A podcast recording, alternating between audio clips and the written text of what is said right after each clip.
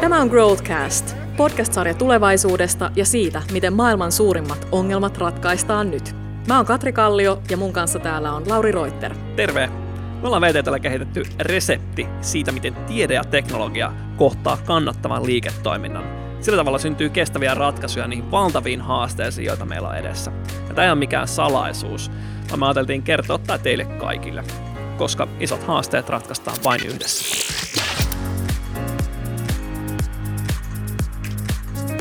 Nyt jos vaellat siellä jossain betoniviidakossa ja kaupunki synkistää ja tekee mielipaita maalle, niin kuuntele tarkkaan.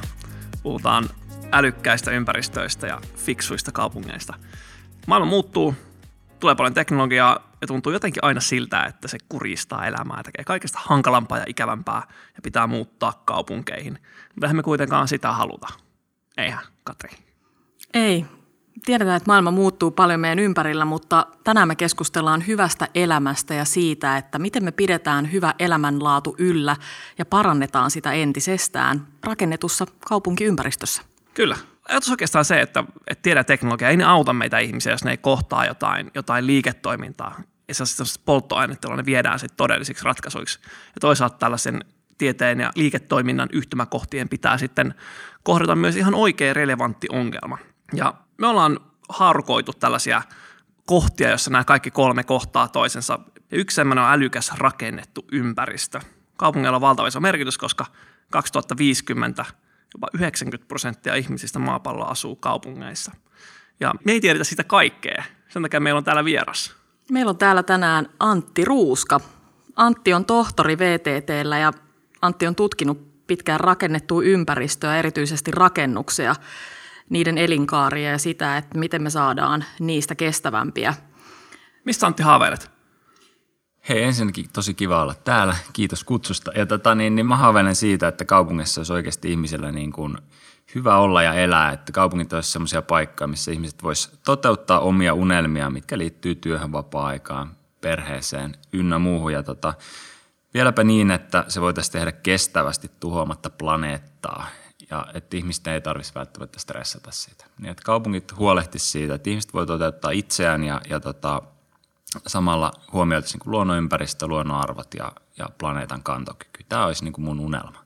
Aika isoihin haaveisiin Antti herää joka aamu. Täytyy unelmoida Kyllä. isosti. Kyllä. Mitä sä Antti teet sun työssä?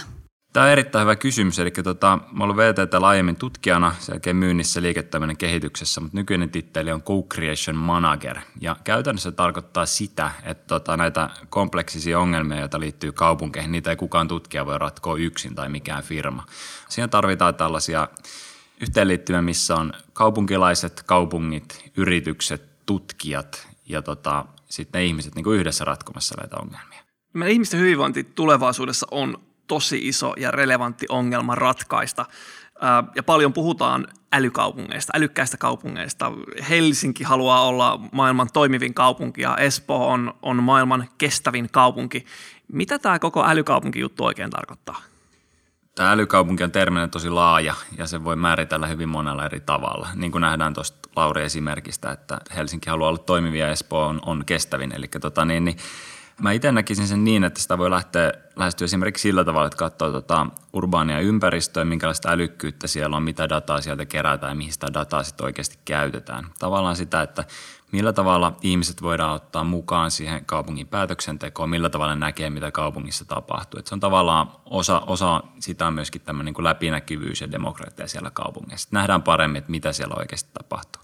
Sitten toinen näkökulma on niin kuin älykkyys rakennetussa ympäristössä. Eli tavallaan se, että puhutaan paljon siis IoTsta ja alustoista, ekosysteemeistä, mutta mitä se sitten oikeasti tarkoittaa? Niin se tarkoittaa sitä, että näistä teknologioista ja laitteista, joita tulee lisää, sensoreista ja härveleistä, niin mennään kohti fiksuja alustoja, joille se data kerätään, jonka päälle sitten voidaan rakentaa semmoisia palveluita, jotka ovat oikeasti niin kuin relevantteja näille kaupunkilaisille. Mä näen, että polun päässä nämä palvelut on sellaisia, että ihmiset ei tarvitse välttämättä mitään niin kuin laitteita, vaan sitten kaupunki mukautuu heidän toimintaansa.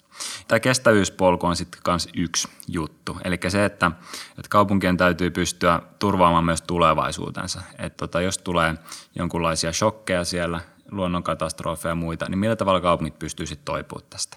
Ja toisaalta sitten myöskin se, että millä tavalla pystytään edelleenkin tuottamaan pienemmillä ja pienemmillä resursseilla useammalle ja useammalle kaupunkilaiselle niitä hyviä palveluita ja hyvää elämää. Eli siellä tulee nämä resurssitehokkuuden ajatukset ja kestävän kehityksen ajatukset mukaan. Eli tässä on oikeastaan kolme tämmöistä isoa teemaa. Lähdetäänkö purkaa sitten ensimmäisestä? Joo, olisi tosi kiinnostava kuulla, niin kuin, onko jotain konkreettisia esimerkkejä tai kaupunkeja, jotka on toimii jo tällä tavalla älykkäästi ja se ympäristö tukee tätä ihmisten osallisuutta ja sieltä kerätään dataa. Ja mitä tarjotaan... datalla voi, mitä niin. datalla voi parhaimmillaan tehdä?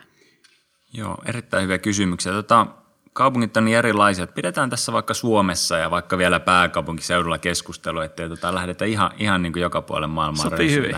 Joo.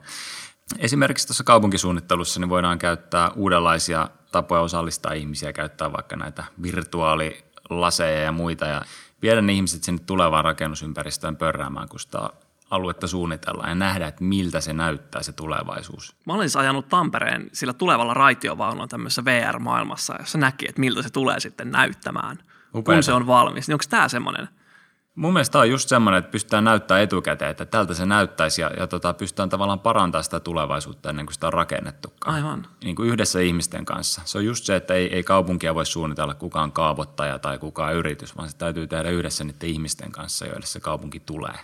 No, mitä sitten semmoiset esimerkit, että esimerkiksi puhutaan tästä liikenteestä palveluna ja muuta, niin liittyykö tämä tähän niin datankeruuseen ja siihen, että, että tiedetään, että missä ihmiset liikkuu mihinkin kellonaikaa ja, ja siellä olisi semmoinen tietyllä tavalla niin kuin platformi sillä kaupungilla, joka on, mahdollistaa sen, että kerätään sitä tietoa ja toisaalta sitten hyödynnetään sitä niiden käyttäjien hyödyksi?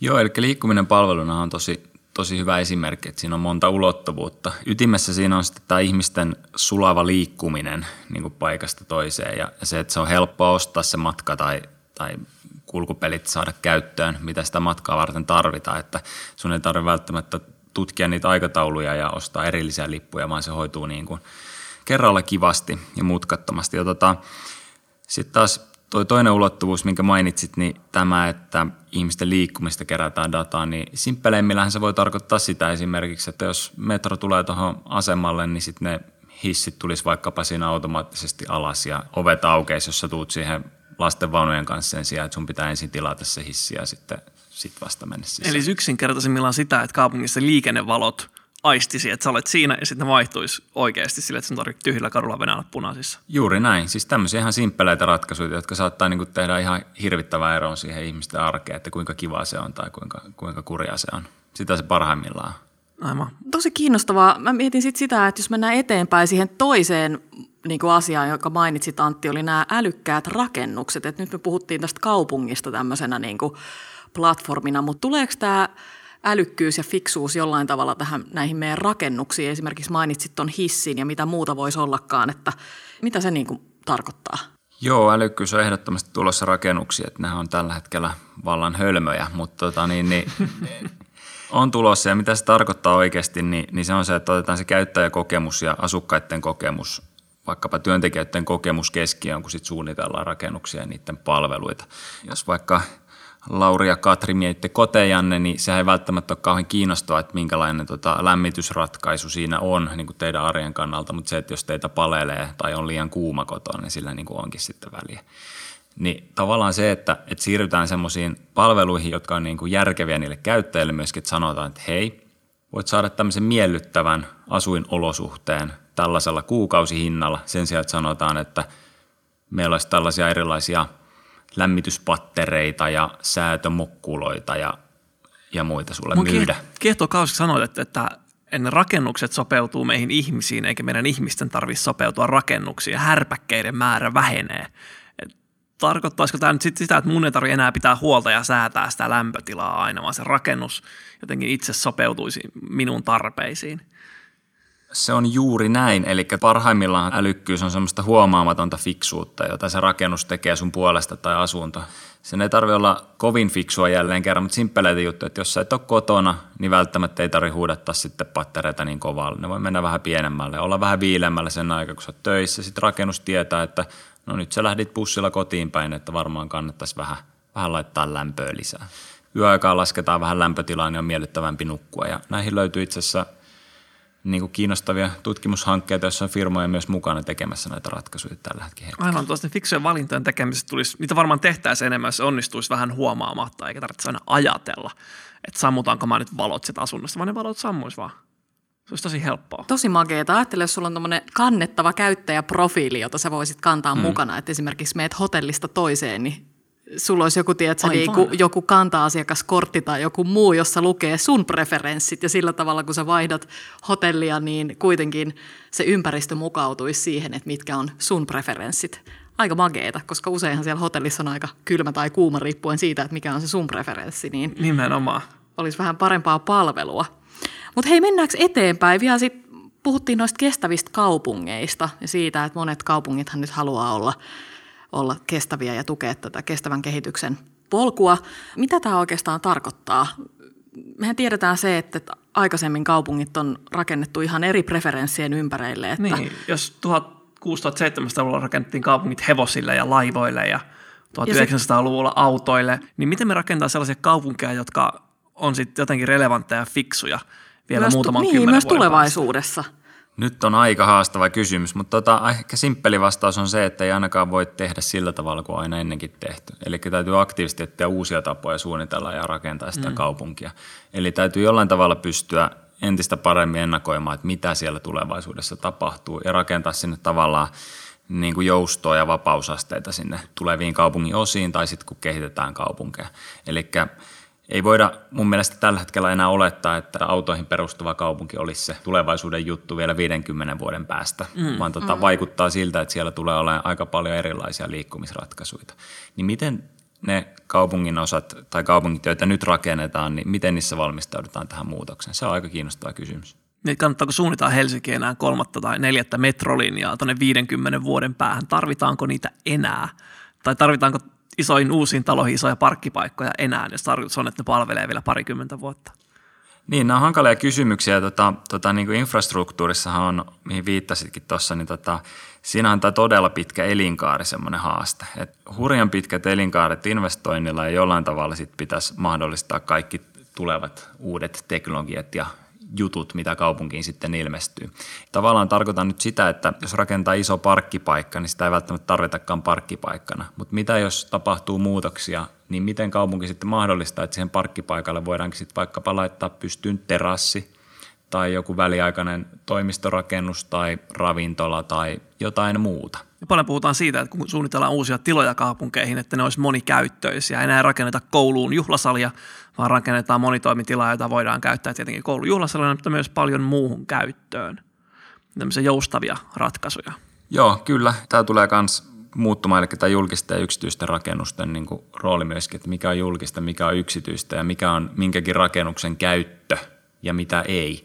Eli tätä entistä enemmän tullaan mahdollistamaan sitä, että pystyy käyttämään useampaan käyttöön – rakennuksia, eli esimerkiksi kouluja, niin voisiko niitä käyttää illalla johonkin muuhun? No sitä jumppasalia monesti käytetään sitten johonkin pelivuoroihin illalla, mutta miten sitten nämä opetustilat? Voisiko mm. niissä olla jotain toimintaa sitten iltaisin? Mm. Kaupunkikirjasto, Helsingin uusi kirjastohan on hyvä esimerkki sellaista joustavasta mm. tilojen käytössä aika moninaista käyttö ainakin suunniteltu. Liittyykö tämä jakamistalous tähän jollain tavalla ja miten pystyttäisiin paremmin hyödyntämään ei vaan pelkästään niitä tiloja, mutta myös ehkä muita palveluita tai laitteita tai välineitä, joita siellä kaupungissa on. Et nythän meillä on tullut erilaisia esimerkkejä siitä, että on, on kaupunkipyöriä ja on, on erilaista tämmöistä niin kuin tietyllä joka tukee sitä kestävyyttä.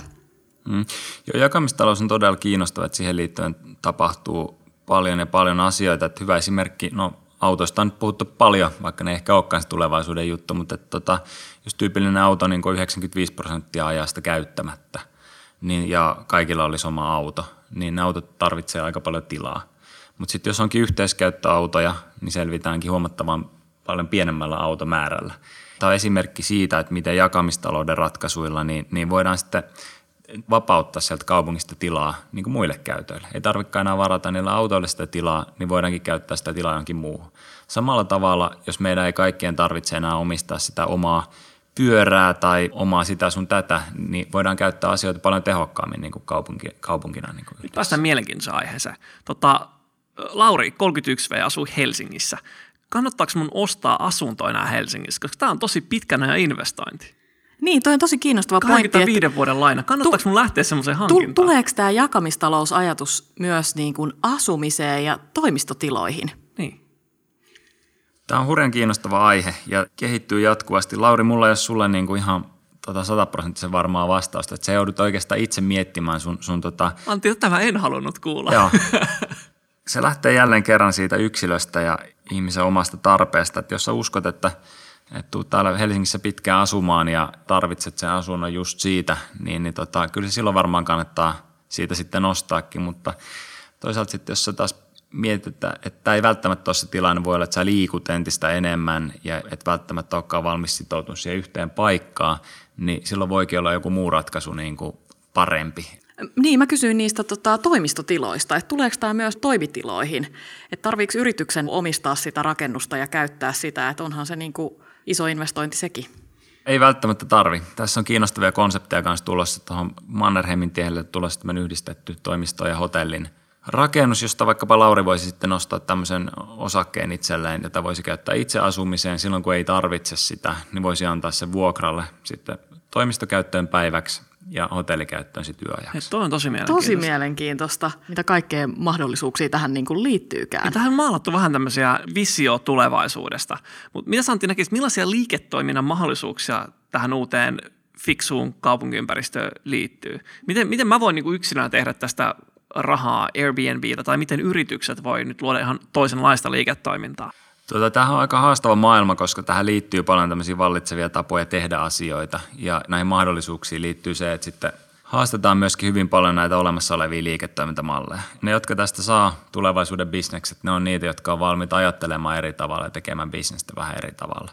Tässä tulee myös isoja haasteita niille, jotka omistaa nykyistä infrastruktuuria ja vaikkapa energiaverkkoja tai muuta, että miten niiden kanssa nyt sitten toimitaan, kun kaikkea uutta tulee.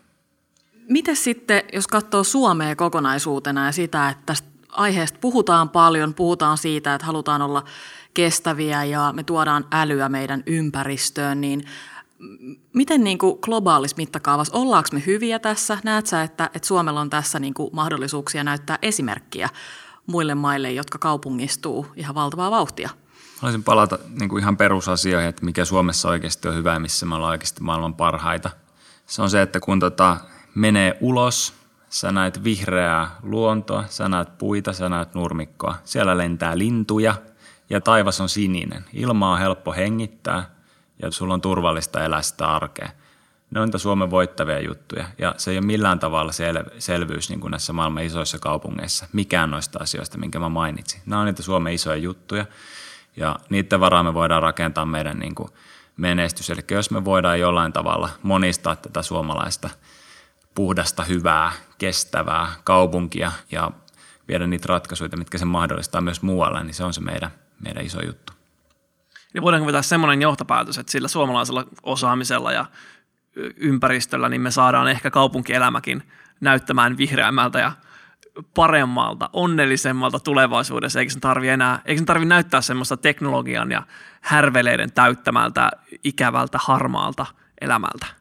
Kyllä, ilman muuta. Mä uskon, että se on juuri näin, että meillä on yksi hieno hanke esimerkiksi käynnissä, missä tota, luonnonratkaisuilla ratkotaan näitä niin kuin kaupunkien hulevesiongelmia. Eli ei betoniputkia ja viemäreitä, vaan tuodaan kosteikkoja kaupunkeihin ja vaikkapa viherkattoja ja muita, jotka ratkoo niitä samoja ongelmia kuin ne betoniputket ja viemärit. Ja ainakin mun mielestä ne on kivempiä, siis nämä vihreät, vihreät alueet ja puistot kuin ne betonipinnat ja putket. Tämä on tosi kiinnostavaa keskustelua ja tästä tulee ilmi se, että kuinka laaja-alainen juttu tämä oikeastaan on, tämä älykäs rakennettu ympäristö ja, ja siihen liittyvät kysymykset ja mahdollisuudet. Mutta kiinnostaisi kuulla Antti vielä sellainen tähän loppuun, että mitä nyt sitten pääkaupunkiseudulla Suomessa voitaisiin tehdä, että Helsingin ja Espoon ja Vantaan seudusta rakennettaisiin oikeasti älykäs ja sellainen, joka, joka on toimiva ja takaa meille sitä hyvää elämänlaatua.